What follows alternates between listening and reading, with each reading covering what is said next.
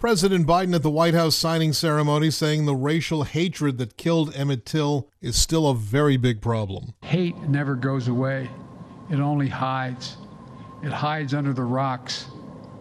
Given just a little bit of oxygen, it comes roaring back out. Which is why Congress passed and the president has signed the Emmett Till Anti Lynching Act to increase the federal punishment for those racially motivated murders. Andy Field, ABC News, Washington.